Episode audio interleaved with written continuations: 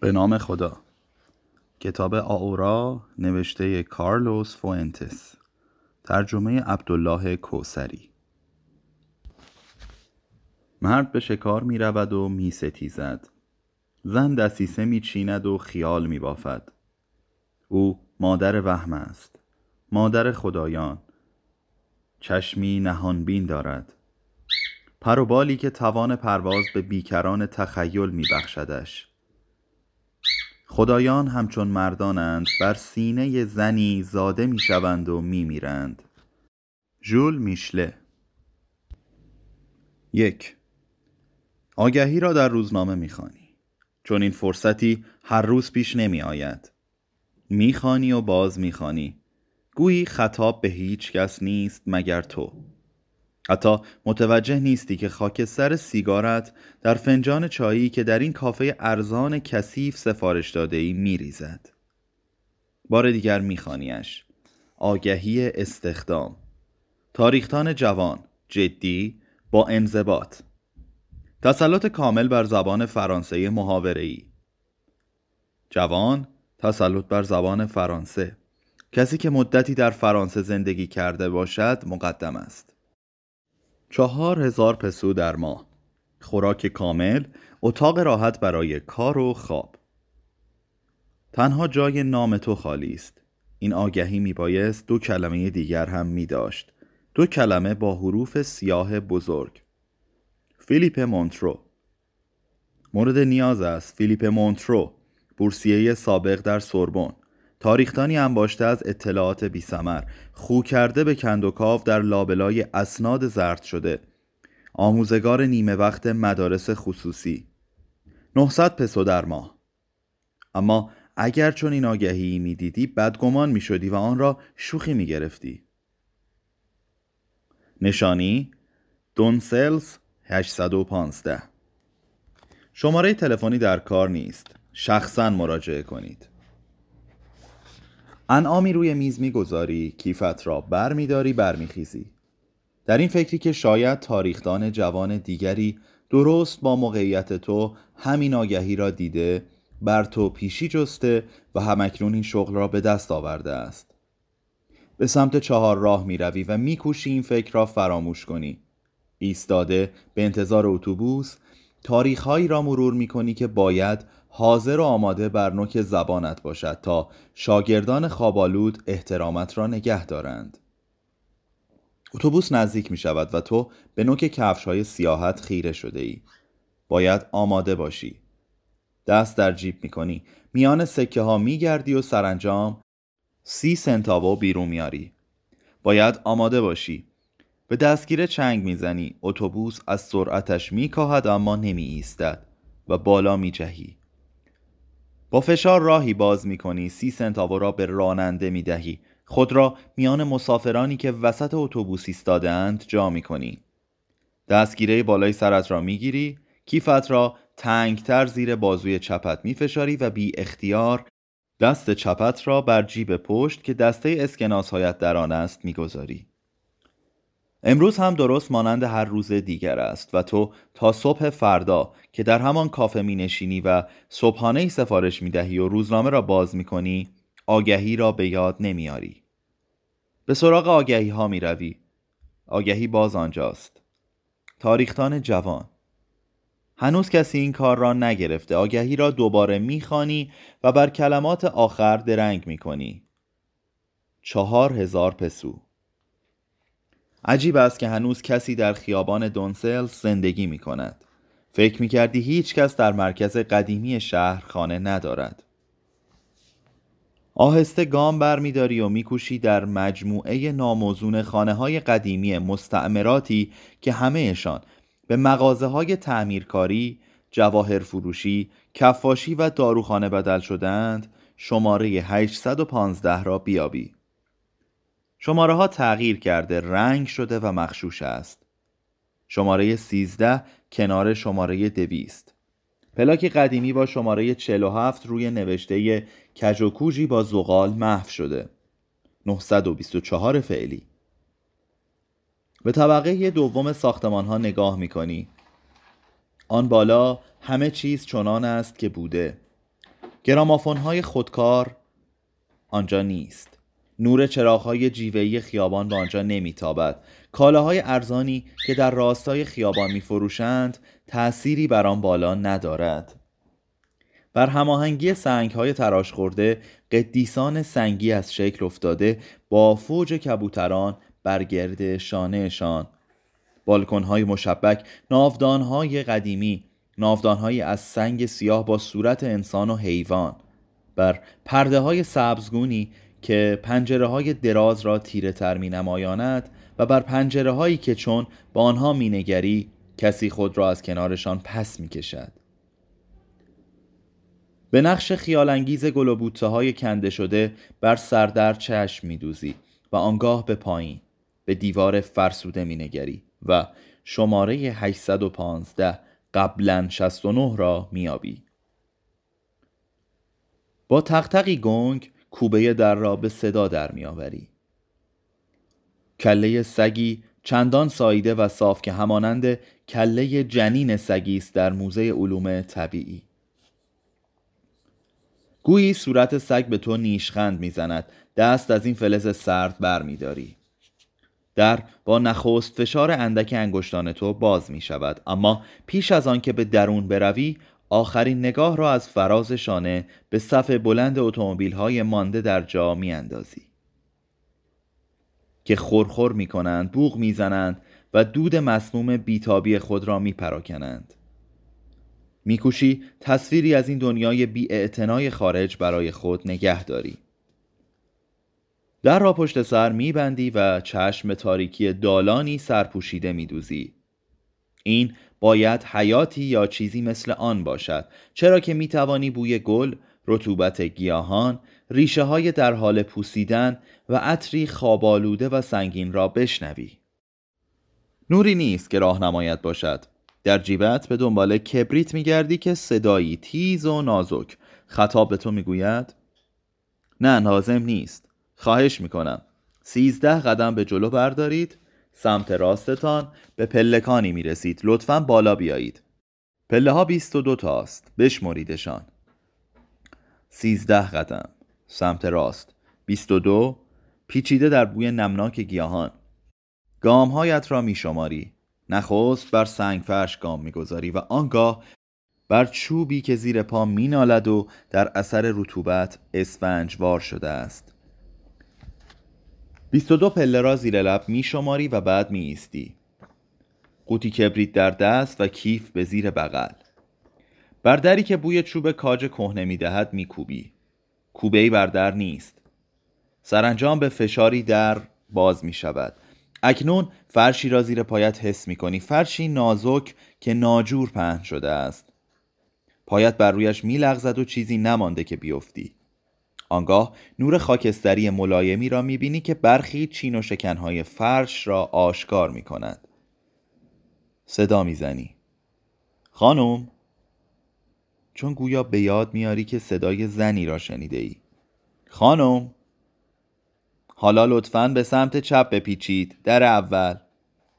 در را باز می‌کنی. انتظار نداری که دری چفت شده باشد.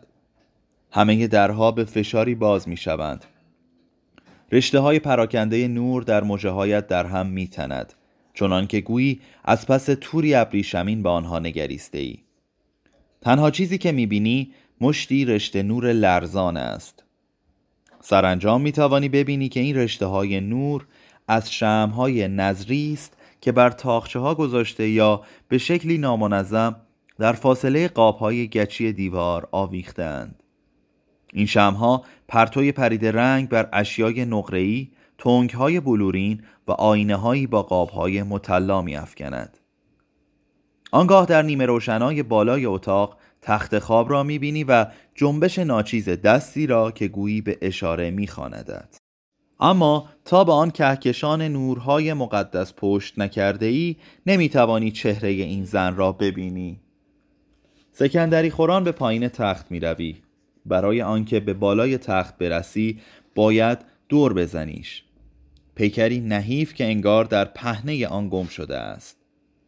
دستت را که دراز می کنی دستی دیگر را نمیابی گوش و موی پرپشت موجودی را لمس می کنی که آرام و یک نواخت مشغول جویدن است و با تابش سرخ چشمانش تو را نگاه می کند لبخند می‌زنی و خرگوش را که کنار دست زن قوس کرده نوازش می‌کنی.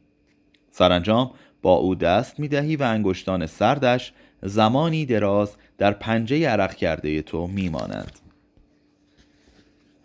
من فلیپ مونترو هستم. آگهیتان را خواندم. بله می‌دانم. میبخشید اینجا صندلی نیست. همینطور خوب است نگران نباشید. بسیار خوب خواهش می‌کنم بگذارید نیمروختان را ببینم. نه اینطور خوب نمیبینمتان. به طرف نور برگردید. بله اینطور عالی است. من آگهیتان را خواندم. بله می‌دانم. فکر می‌کنید برای این کار مناسبید؟ تحصیلاتتان را تمام کرده اید بله خانم در پاریس. آه بله خوشحال می‌شوم که بشنوم. همیشه همیشه. بله می‌دانید آنقدر عادت کرده بودیم و بعد کنار می روی به گونه ای که پرتو شمها و باستاب نور در نقره و بلور سربندی ابریشمین را آشکار می کند که بیگمان گیسوی بسیار سپید را می پوشاند و چهره ای را قاب می گیرد که چندان پیر است که کودکانه می نماید تمامی پیکرش را ملافه ها و بالش های پر و یقه سپید بلندی که سفت و سخت بسته شده می پوشاند. تمامی پیکرش مگر ساعدش که در شالی پیچیده شده و دستهای چروکیدهش که بر شکم گذاشته تنها تا زمانی به چهره او خیره می‌شوی که خرگوش از جایش تکان می‌خورد و تو می‌توانی دزدانه نگاهی به خورده های نان پراکنده بر ابریشم قرمز و فرسوده بالش ها بیاندازی. خب بهتر است به اصل مطلب بپردازیم. از عمر من چیزی نمانده آقای مونترو. به همین دلیل تصمیم گرفتم اصلی را که همه عمر رعایت کرده بودم زیر پا بگذارم و در روزنامه آگهی بدهم. بله من هم به همین دلیل به اینجا آمدم. البته پس شما قبول می‌کنید. دلم می‌خواهد کمی بیشتر بدانم. بله تعجب می‌کنید. می‌بیند که به میز کنار تخت می‌نگری بطری هایی با رنگ های مختلف لیوان ها قاشق های آلومینیومی ردیف شیشه های قرص لیوان های دیگر همه آغشته به مایعاتی سپید رنگ. بر کف اتاق در دسترس او. آنگاه در می‌یابی که تخت تنها اندکی بالاتر از کف اتاق است. ناگهان خرگوش از جا می جهد و در تاریکی اتاق ناپدید می شود من چهار هزار پسو به شما می دهم بله در آگهی امروز هم نوشته بود. آه پس چاپش کردند. بله چاپ شده بود. مربوط به خاطرات شوهرم است ژنرال یورنته. باید پیش از آن که بمیرم مرتب بشود. دلم می‌خواهد منتشر بشود. چند وقت پیش تصمیم گرفتم. اما خود ژنرال چه؟ خودش نمی‌تواند؟ او شهست سال پیش مرد. آقا اینها خاطرات ناتمام اوست. باید پیش از آن که بمیرم تکمیل بشود. اما من همه چیز را به شما می‌گویم. شما نوشتن به سبک شوهرم را یاد می‌گیرید. کافی است که دست نوشته هایش را مرتب کنید و بخوانید تا شیفته سبک او بشوید. چقدر روشن چقدر. بله می‌فهمم. ساگا ساگا کجایی؟ بیا اینجا ساگا. کی؟ اونس من. خرگوش؟ بله برمیگردد. آنگاه که چشمان به پایین دوختت را بالا می‌بری لبانش بسته است. اما تو می‌توانی دیگر بار کلماتش را بشنوی. برمیگردد. چنان که گویی پیرزن همان لحظه این کلمات را بر زبان آورده. لبانش بی جنبش میماند. به پشت سر نگاه می‌کنی و درخشش اشیای مذهبی کم و بیش کورت می‌کند. چون دیگر بار به او مینگری می‌بینی که چشمانش بسیار فراخ شفاف نمناک و درشت است. کم و بیش همرنگ سپیدی زردی گرفته گرداگرد آنها. چنانکه تنها نقطه های سیاه مردمک ها این شفافیت را برهم می‌زند. دمی بعد چشم ها در لایه های سنگین پلک های فرو افتاده گم می شوند گویی پیرزن می‌خواسته نگاهی را حفظ کند که اکنون در جرفای آن حفره های خشک پنهان است. پس شما اینجا میمانید. اتاقتان طبقه بالاست. آن بالا آفتابگیر است. شاید بهتر باشد مزاحم شما نشوم خانم. می‌توانم همانجا که هستم بمانم و دست نوشته ها را بخوانم. شرط من این است که شما اینجا زندگی کنید. وقت زیادی نداریم. اگر می‌شد آورا. پیرزن برای نخستین بار از زمانی که به اتاقش پا گذاشته ای حرکتی می کند چون دستش را دگربار دراز می کند نفسهایی سراسیمه را کنار خود حس می کنی و دستی دیگر دراز می شود تا انگشتان او را بگیرد. برگرد خود می نگری دختری آنجا ایستاده است. دختری که تمامی قامتش را نمی توانی ببینی. چرا که بسیار نزدیک به توست و آمدنش بس ناگهانی بوده. بی کوچکترین صدایی. حتی آن صداهایی که شنیده نمی شوند اما به هر حال واقعی اند. چرا که دمی بعد به یاد می آیند چرا که گذشته از هر چیز رساتر از سکوتی هستند که همراهشان است. گفتم که برمیگردد. کی؟ آورا مونس من برادرزادم. عصر خیر. دختری سر می جنباند و در همان دم خانم پیر حرکت او را تقلید می کند. ایشان آقای مونترو هستند از امروز پیش ما می مانند. کمی جابجا می شوی تا نور شمها چشمت را نزند. دختر همچنان چشمانش را بسته و دستهایش به پهلو آویخته است. نخست به تو نمی نگرد. آنگاه نرم نرم چشم باز می کند چنان که گویی از نور می ترسد سرانجام می توانی ببینی که این چشم ها سبز چون دریایند موج می‌زنند به کف می نشینند دگر بار آرام می شوند و آنگاه باز چون موجی برمی آشوبند در آنها می نگری و با خود می گویی این تصور درست نیست. چرا که اینها چشمان سبز زیبایی هستند همچون همه چشمهای سبز زیبایی که تا کنون دیده ای اما نمی‌توانی خود را فریب بدهی. این چشم ها موج می‌زنند. دگرگون می‌شوند. چنان که گویی چشماندازی فرارویت مینهند که تنها تو می‌توانی ببینی و طلب کنی. بله من پیش شما میمانم. صفحه 17